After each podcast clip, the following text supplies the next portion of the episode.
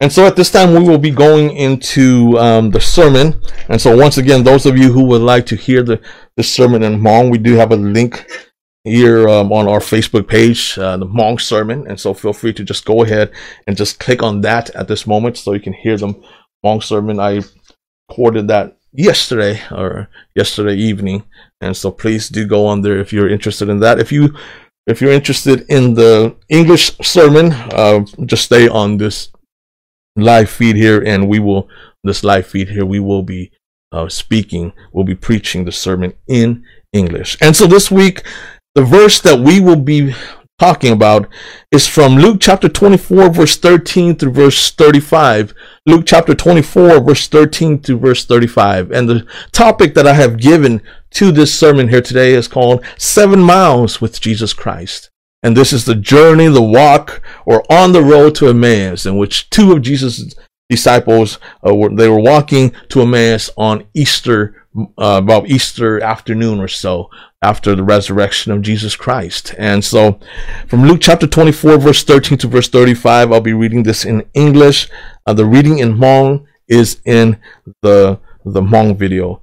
So um, here I'll be reading this in English. On the road to Emmaus, Luke chapter 24, verse 13 to verse 35. Now that same day, two of them were going to a village called Emmaus, about seven miles from Jerusalem. They were talking with each other about everything that had happened. As they talked and discussed these things with each other, Jesus himself came up and walked along with them, but they were kept from recognizing him. He asked them, What are you discussing together as you walk along? They stood still, their faces downcast. One of them, named Cleopas, asked him, Are you the only one visiting Jerusalem who does not know the things that have happened there in these days? What things? he asked. About Jesus of Nazareth, they replied. He was a prophet, powerful in word and deed before God and all the people. The chief priest and our rulers handed him over to be sentenced to death. And they crucified him. But we had hoped that he was the one who was going to redeem Israel. And what is more, it is the third day since all this took place. In addition, some of our women amazed us. They went to the tomb early this morning, but didn't find his body. They came and told us that they had seen a vision of angels who said he was alive.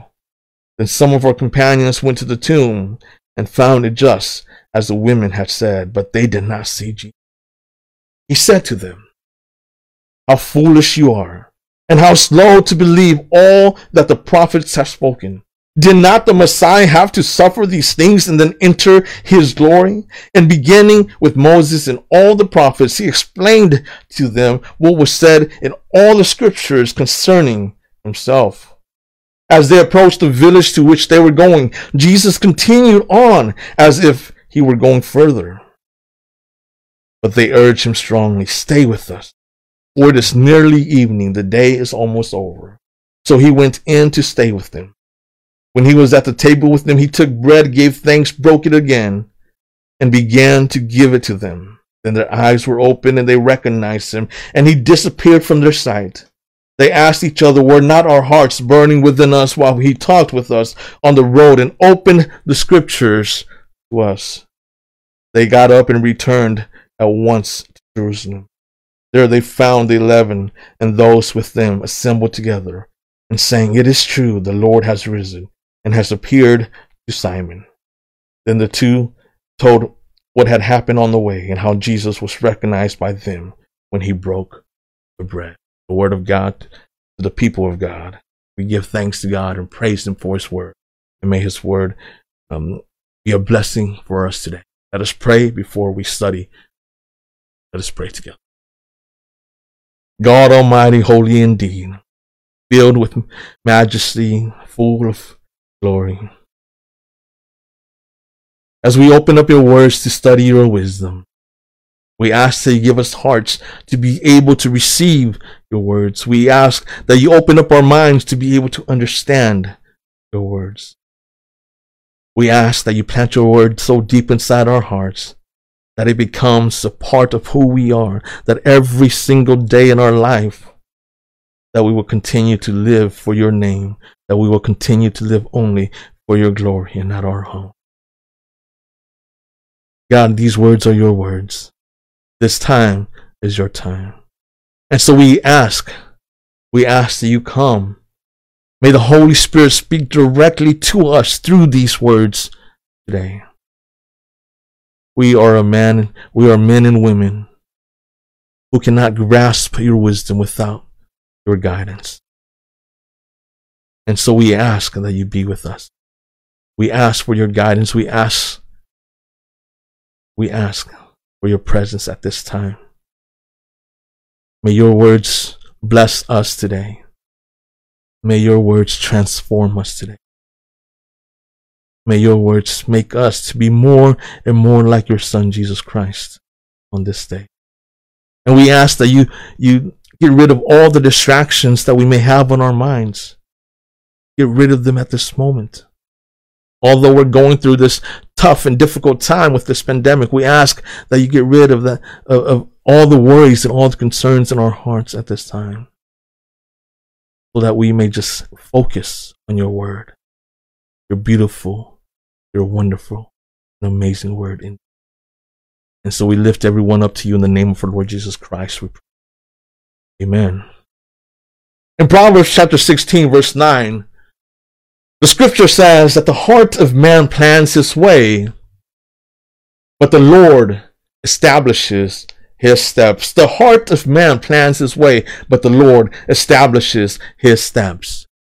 And so, you see, in our lives, we often are the ones who make the plans. In our lives, we're often the ones who come together and think of all the things that we want to do. We put all the programs together. We set all the goals and we do all these things we set up all the plans. But the only way that that plan is going to occur is if God is the one that allows it to occur.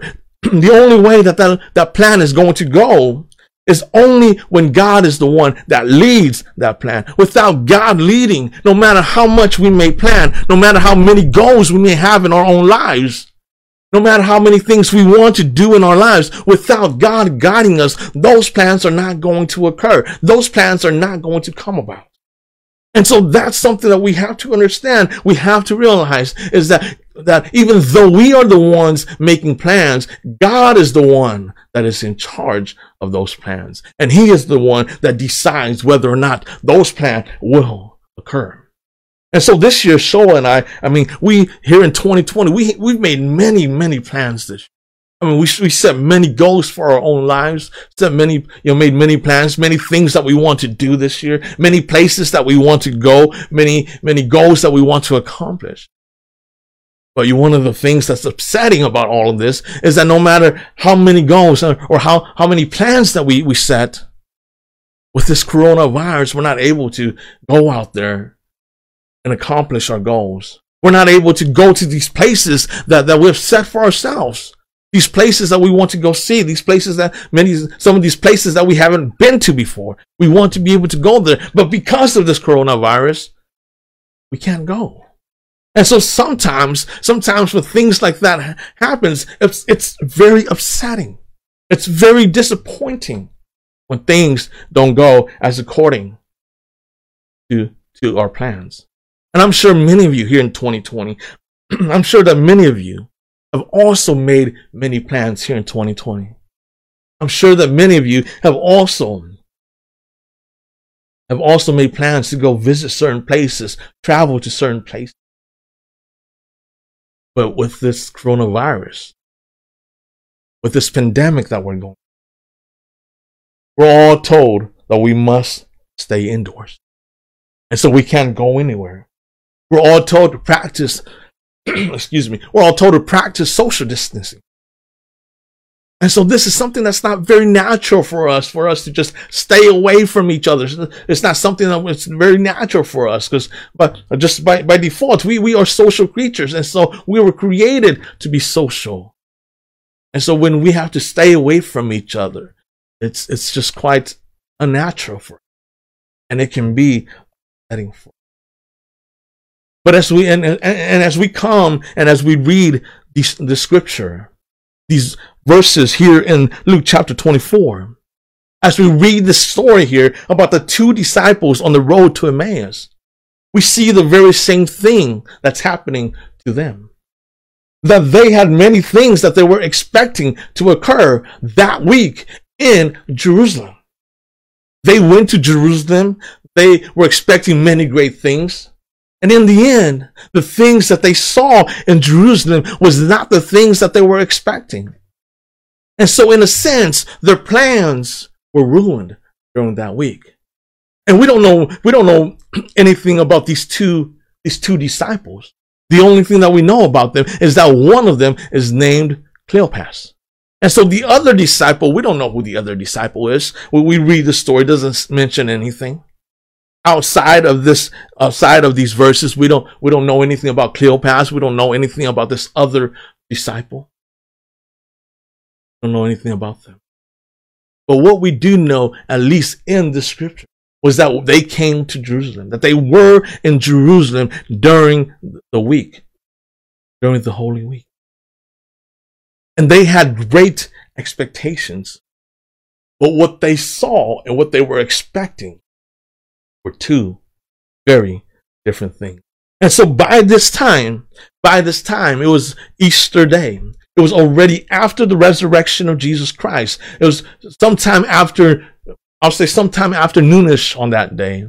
And they were already on their way to Emmaus. Why were they going to Emmaus? We really have no idea why. I mean, some people have have um, suggested that maybe they were they lived in Emmaus and they were going back home, but we don't really know why they were going.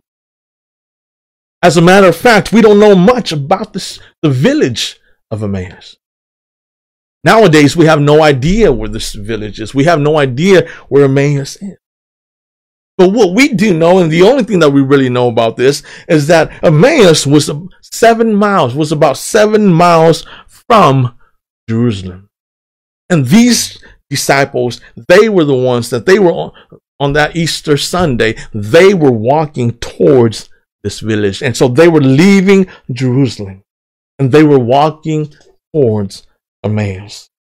And so we see, we see that that entire week, that entire week as all the Jewish people came together in Jerusalem. All the attention of all the Jewish people, the Jewish community was placed upon Jerusalem that very week as they came together to celebrate the Passover.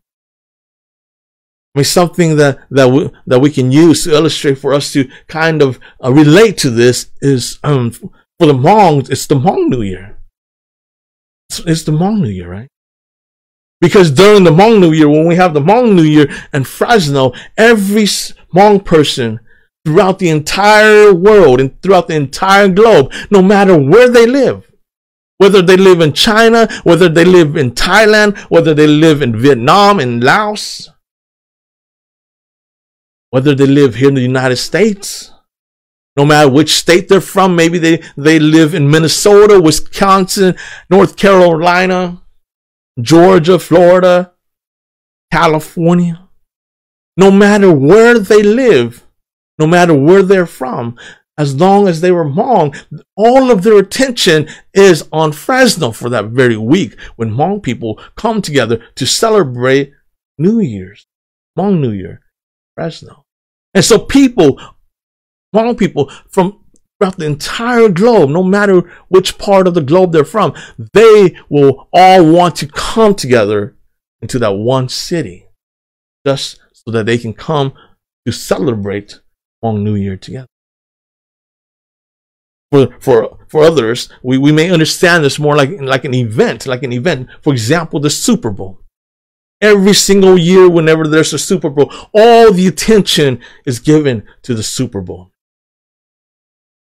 You know, if we have that Super, whatever city it is that we have that Super Bowl at, all the attention of the media, all the attention of many Americans will be focused, will be focused directly on that city, will be focused directly on that event. That will be the talk of the entire week is just talking about the Super Bowl, talking about expectations that people had or people have for the Super Bowl. Of course, this past Super Bowl, we had the Kansas City Chiefs against the San Francisco 49ers. And so as a 49er fan, I had this great expectation that the 49ers were going to win the Super Bowl. And of course, my expectations were also ruined because they lost.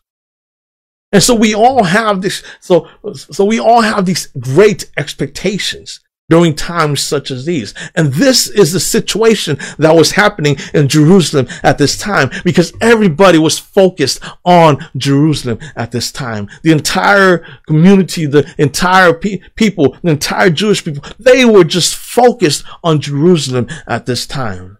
And we can see by reading the scriptures that there were great, great expectations. By reading what uh, these, these two disciples were talking about, we can see, we can see that they had great expectations here.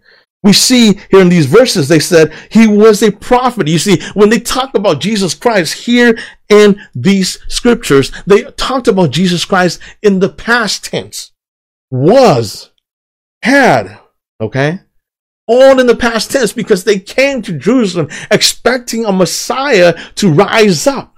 And so they were definitely there during the time when Jesus came into Jerusalem, riding on the donkey during Palm Sunday, when everybody was throwing, you know, things, you know, palms on the, on, on the ground, welcoming Jesus Christ. They were praising the Lord. They were singing Hosanna to the Lord. They were there. It was time of great joy, great expectations. They were saying, man, our King has finally arrived. Our Messiah has finally arrived. He is finally going to defeat the Rome, the Romans. He's finally going to help us overcome this oppression that we are going through.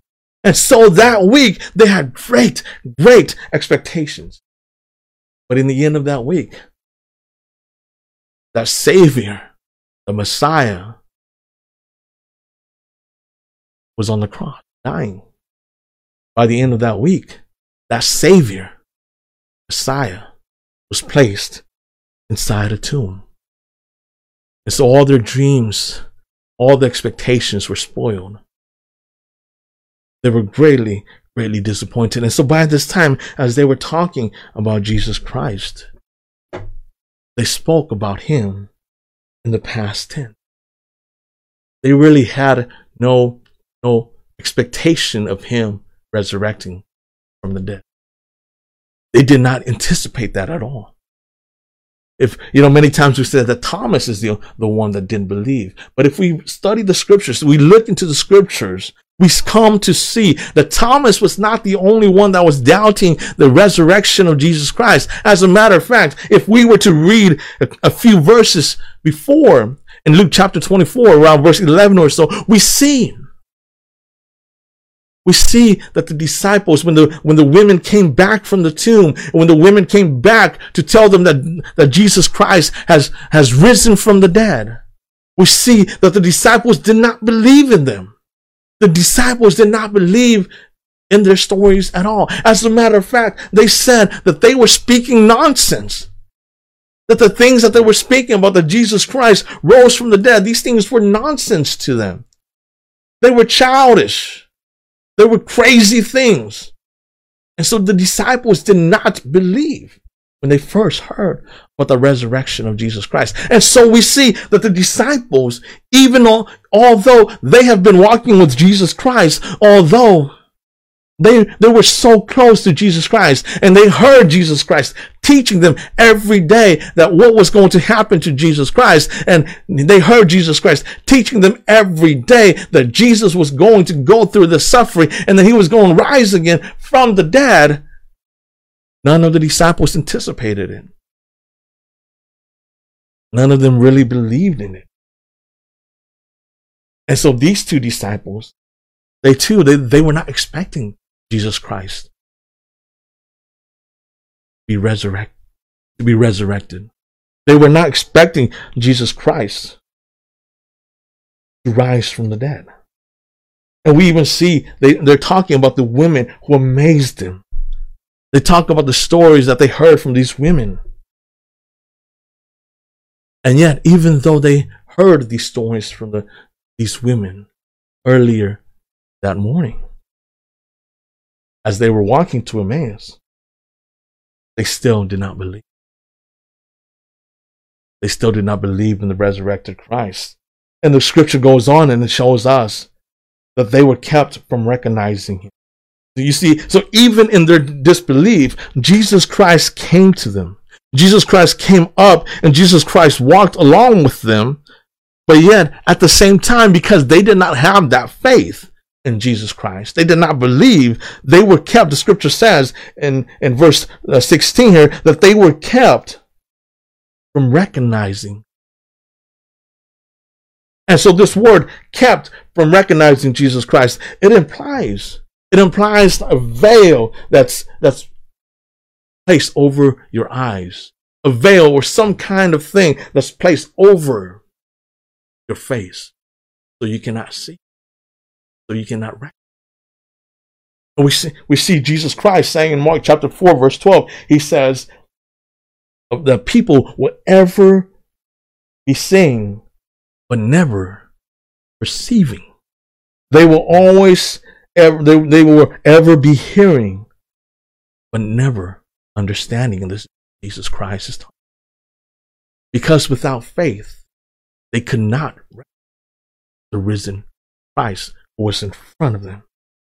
Without faith, even though Jesus Christ was walking with them, they were so focused on their disappointment. They were so focused on the plans that they had. They were so focused on the expectations that they had that week. They were expecting to see this great, great miracle, this great uprising being led by Jesus Christ. When they didn't see that, they became disappointed they lost their faith. And all they could focus on on this road to Emmaus, at the beginning of this road to Emmaus, all they could really focus on was was their disappointment. Now, brothers and sisters, have you also ever been disappointed in God? And I, I imagine that many of us have been disappointed in God in the past. We pray God and we say, God, we want you to give us this. We want you to give us that. We want you to give us this, this brand new car. We want, we want you to be able to just give us this house that we want to buy. We want this job, God. We, we, we want you to give us this job. And I'm sure that for many of us, many times we have been disappointed in the expectations that we have, God. He just didn't meet the things that we wanted. He just didn't meet our own expectations. And so sometimes it seems like no matter how much we pray, God is silent. No matter how much we pray, it seems that God is not answering our prayer. And some of us at this time, as we go through this pandemic, we may even feel that. Man, we just want to get rid of this so that we can go out again. God, why don't you just destroy this virus right at this moment? Why don't you do this? Why don't you do why don't you just prevent people from being sick, from being infected by it? And it's difficult for us to understand. Sometimes it's disappointing for us. You know, maybe other times, maybe other times we're disappointed in the church, in the body of Christ. We go to a church and the church does not meet our needs the church does not meet our expectations. We go to the church and maybe the church is not big enough. The, the members of the church, there's not enough members of the church. Or the church, you know, the demographic of the church doesn't meet our needs. We go to a church and maybe the pastor is not exactly the one that we want. We go to the church and maybe some of the programs in the church is not exactly what we want. Sometimes we go to church and they don't believe exactly in the things that we that we may believe in. And so sometimes we're even disappointed also. Sometimes we're disappointed in many, many things. But I want to assure us, I want to assure us through this, these scriptures here today, that even in our times of disappointment, that Jesus Christ seeking us. Jesus Christ was the initiator here on the road to Emmaus. While these two gentlemen, or, or, or these two disciples, because we don't know what we don't know who the other person is, We know one is Cleopas. We don't know who the other person is. That other person can be a man, a woman. We don't know. But these two disciples, as they're walking away from Emmaus, they weren't thinking about seeking Jesus because to them, Jesus Christ was dead. And they've heard all these nonsense in the morning. They've heard all these stories here in the morning by these women who are claiming that they saw the risen Christ. And to them, to them, that's, that's, that's just a bunch of nonsense. Just a bunch of nonsense. And so they were not thinking about seeking out Jesus. But yet, even though they were not thinking about that, that Jesus Christ was the one that sought them out. Jesus Christ was the one that came to them as they're walking. And Jesus Christ was the one that came to walk with them. And even though they did not have the faith to recognize who Jesus Christ was, Jesus Christ was still seeking them out. And so I want us to understand this that during our most difficult times, that during our times of disappointment, such as these times, during times of during these times as, as we're going through this pandemic, I want us to understand that Jesus Christ is indeed walking with us. And whether we recognize him or not makes no difference. He is still walking with us. In Isaiah chapter 41, verse 9 to verse 10, God speaks to his people and he addressed them. He calls them Jacob. Jacob here in, in this, this verse is reference to the people of God. It's not in reference to, to, to Jacob personally, but it is in reference to people of God, to the Israelites at that time. And so in Isaiah chapter 41, verse 9 to verse 10, this is what God says to his people. He says, Jacob, whom I have chosen, you descendants of Abraham, my friend. I took you from the ends of the earth, from its furthest corners I called you. I said, You are my servant, servant. I have chosen you and have not rejected you. So do not fear, for I am with you. Do not be dismayed, for I am your God. I will strengthen you. I will uphold you with my righteous hand. So even during times of great disappointment, God is promising us that He has already, that we are the ones that He has chosen. He is the one that called us together to become His people, to become His church, to become the body of Christ. And so we do not have to fear.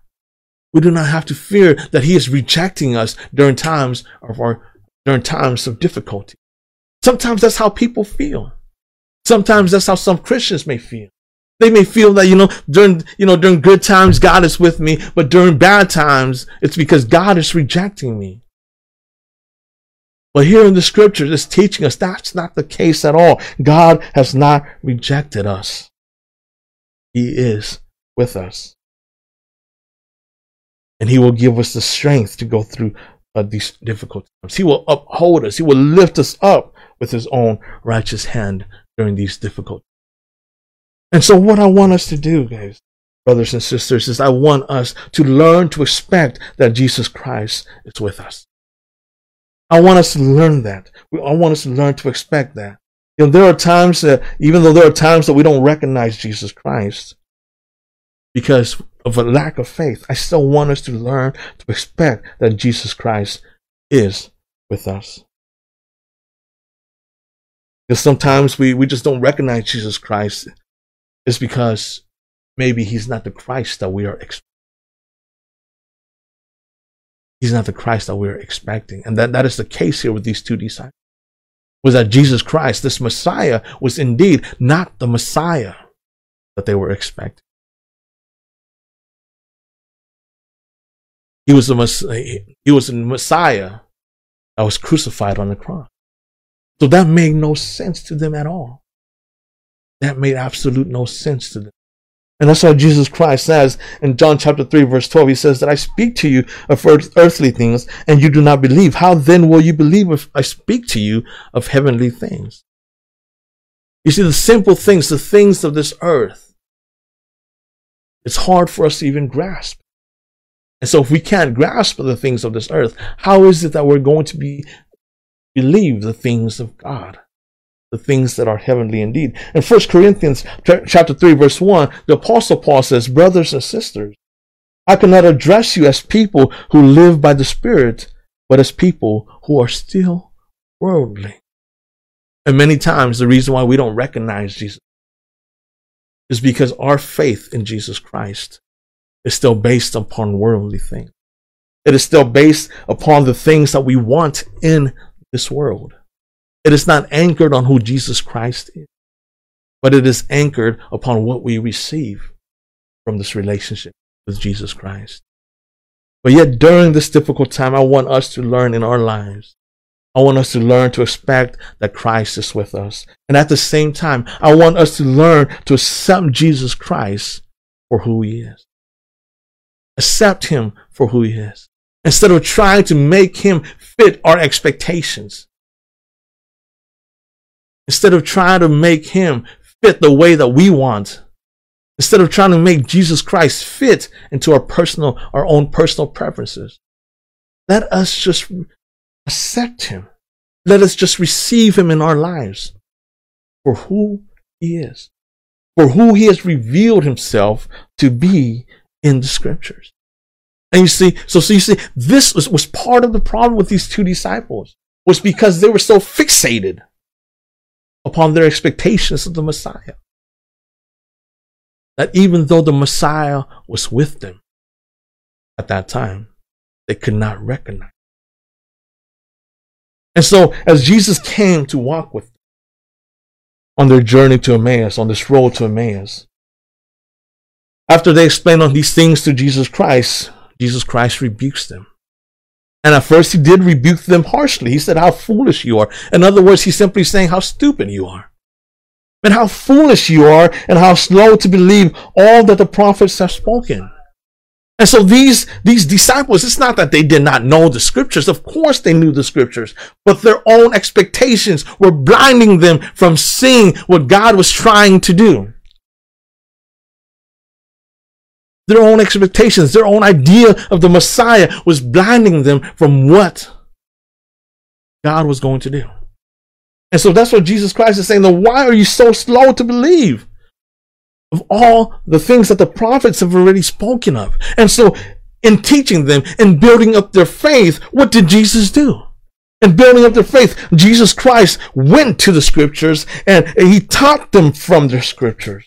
And so he went and he grounded their faith in the scriptures. And he's saying that what he's showing us is he's teaching us that we need to anchor our faith based upon the scriptures. And so Jesus Christ went directly to the scriptures and he says, beginning with Moses and all the prophets. You see, the scripture says, beginning with Moses and all the prophets, he explained to them what was said in all the scriptures concerning himself. This is in verse 26.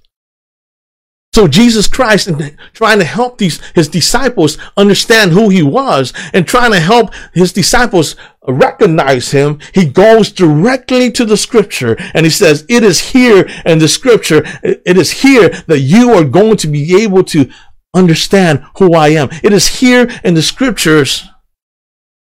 That you are going to be able to recognize exactly who I am.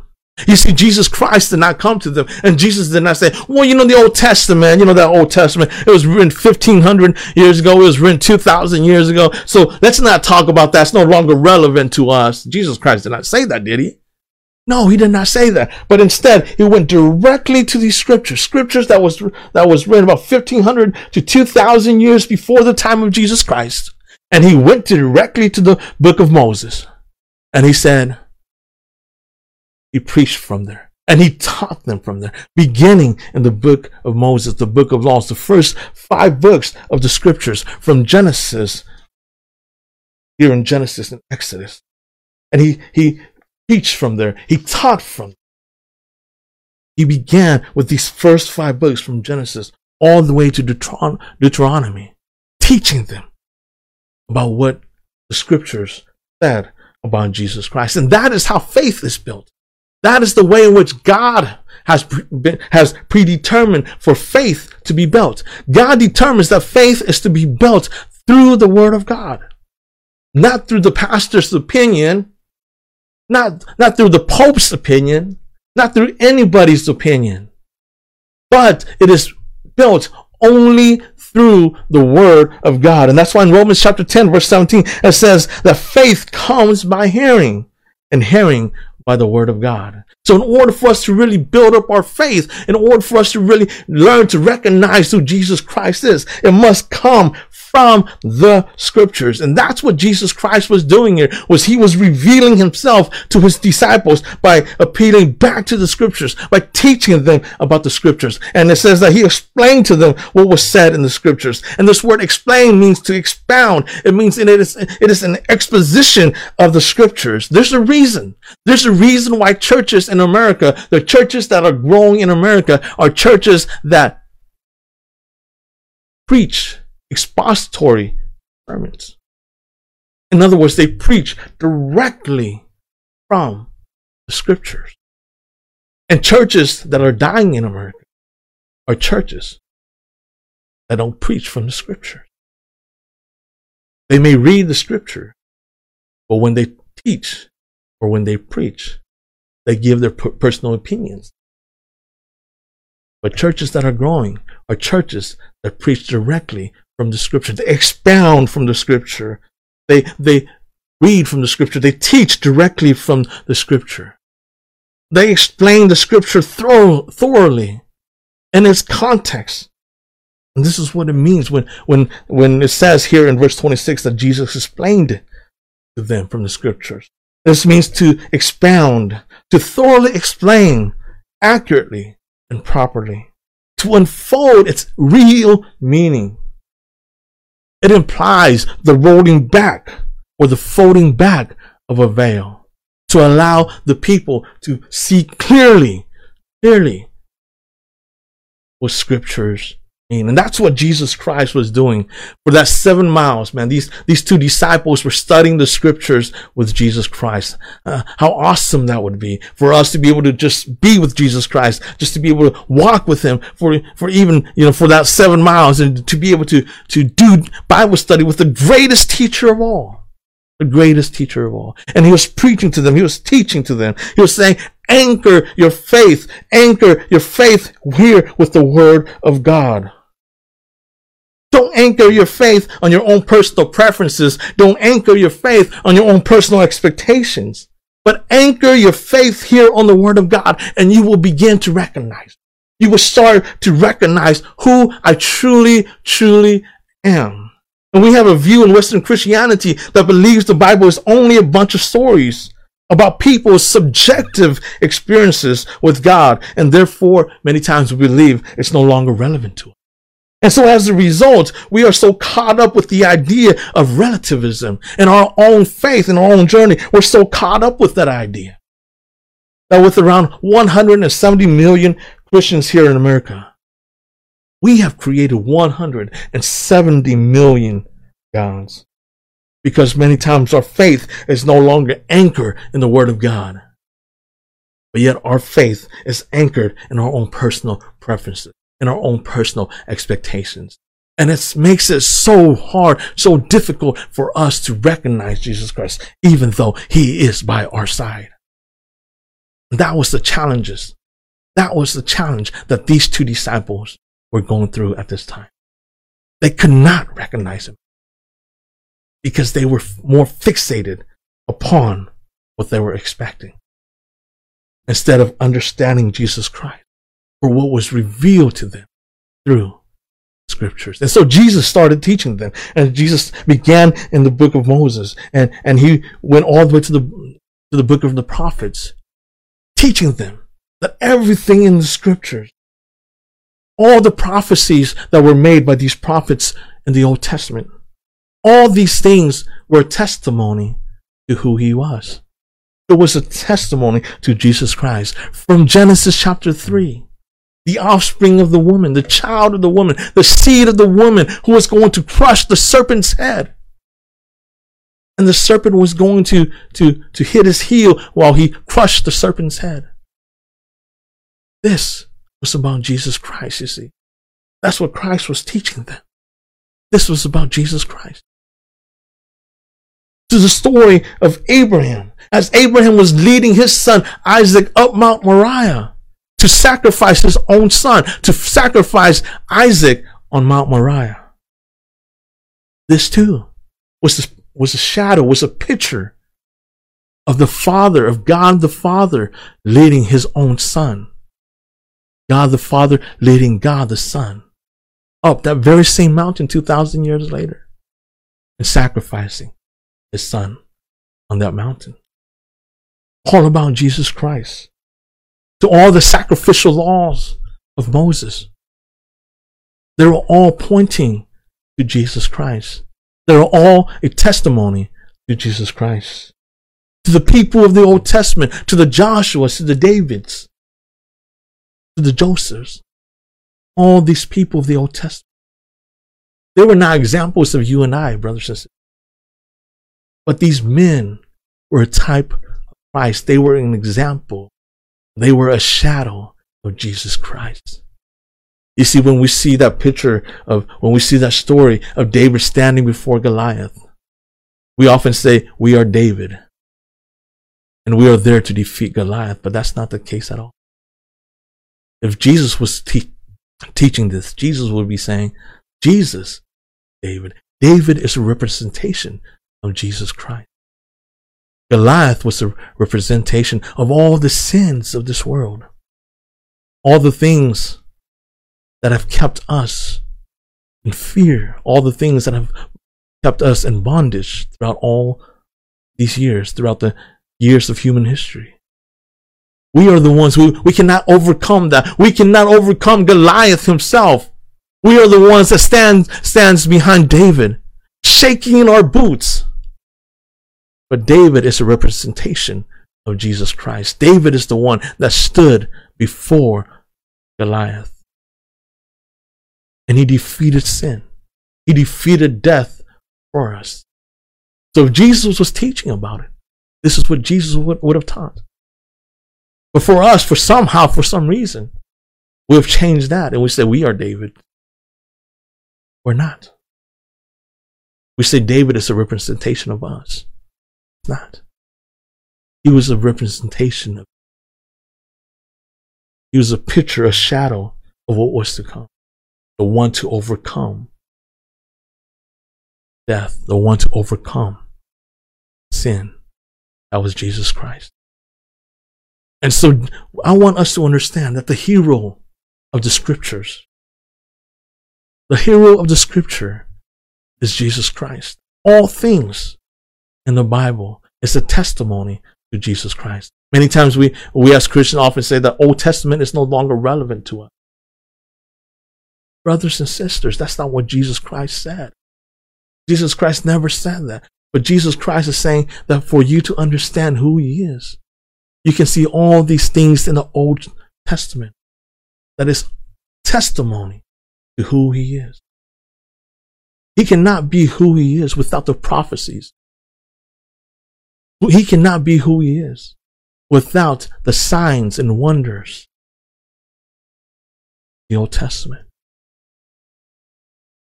And so all things from Old Testament to the New Testament is a testimony to Jesus.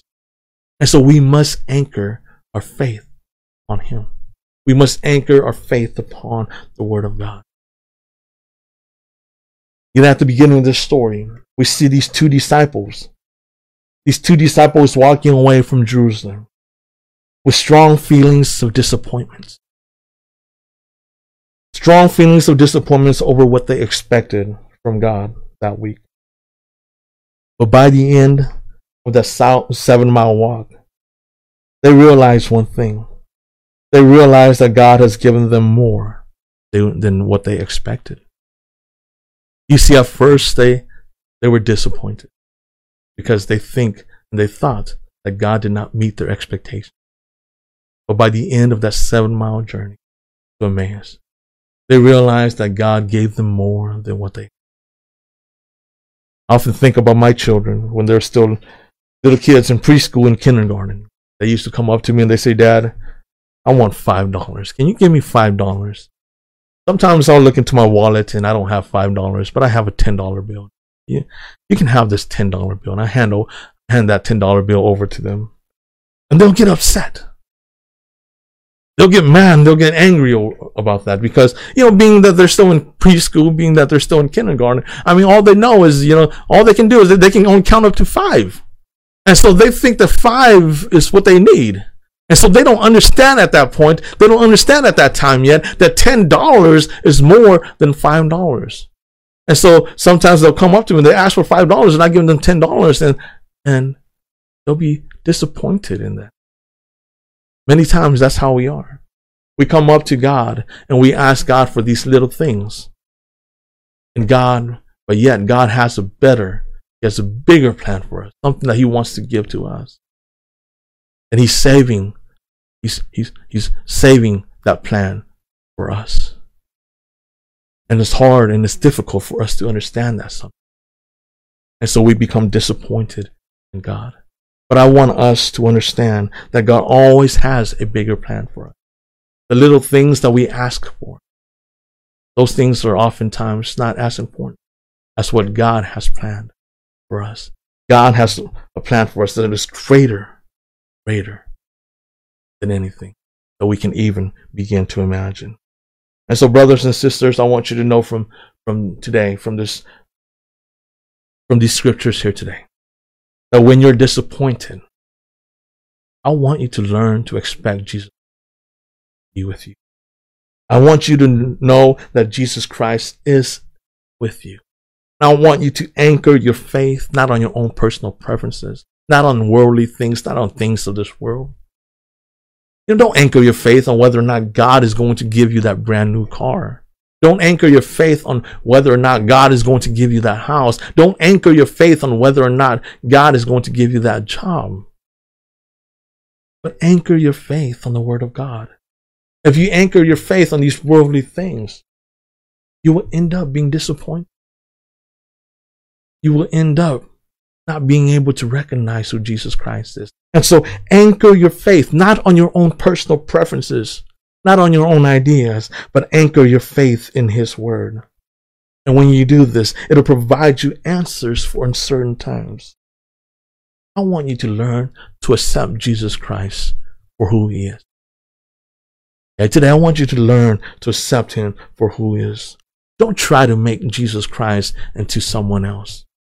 Don't try to make Jesus Christ into your own personal preference. Don't try to make Jesus Christ into your image, but just accept him for who he is. Accept him for who he has revealed himself. I want us to understand that God always has a better plan for us. And many times he doesn't answer our prayers over these little things. It's because he has a better plan for us. And we need to find comfort and trust. And in closing, I just want to say a couple things here.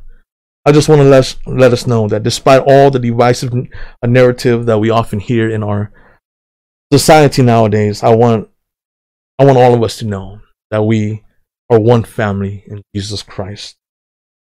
Jesus Christ who purchased us with his own blood.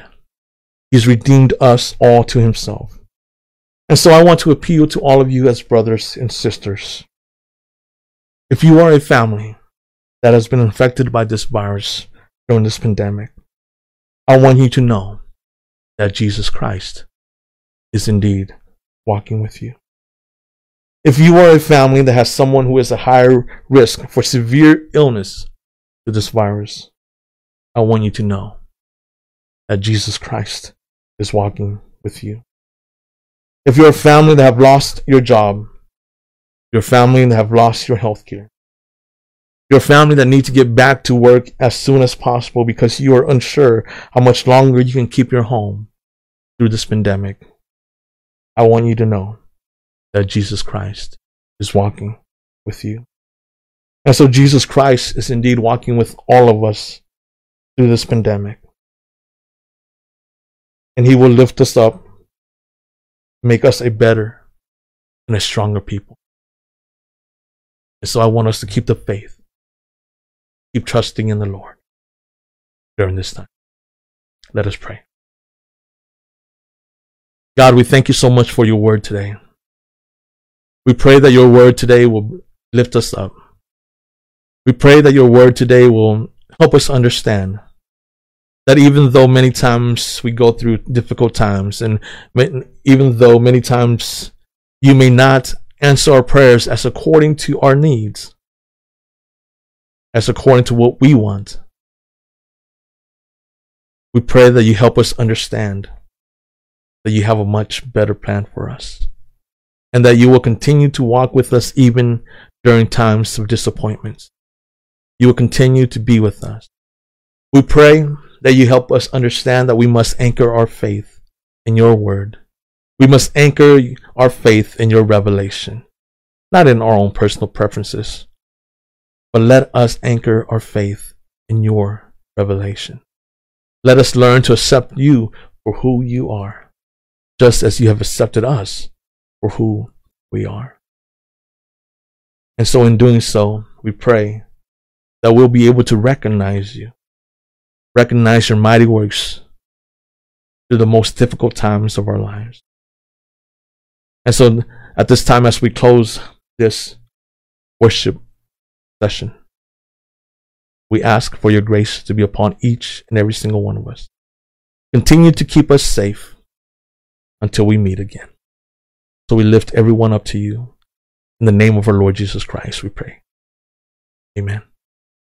Okay, brothers and sisters, I will see you once again next week um, here on Facebook at 10:30 a.m. Okay, and so um, see you again, and God bless all of you, and may He keep you safe and healthy. I'll see you again.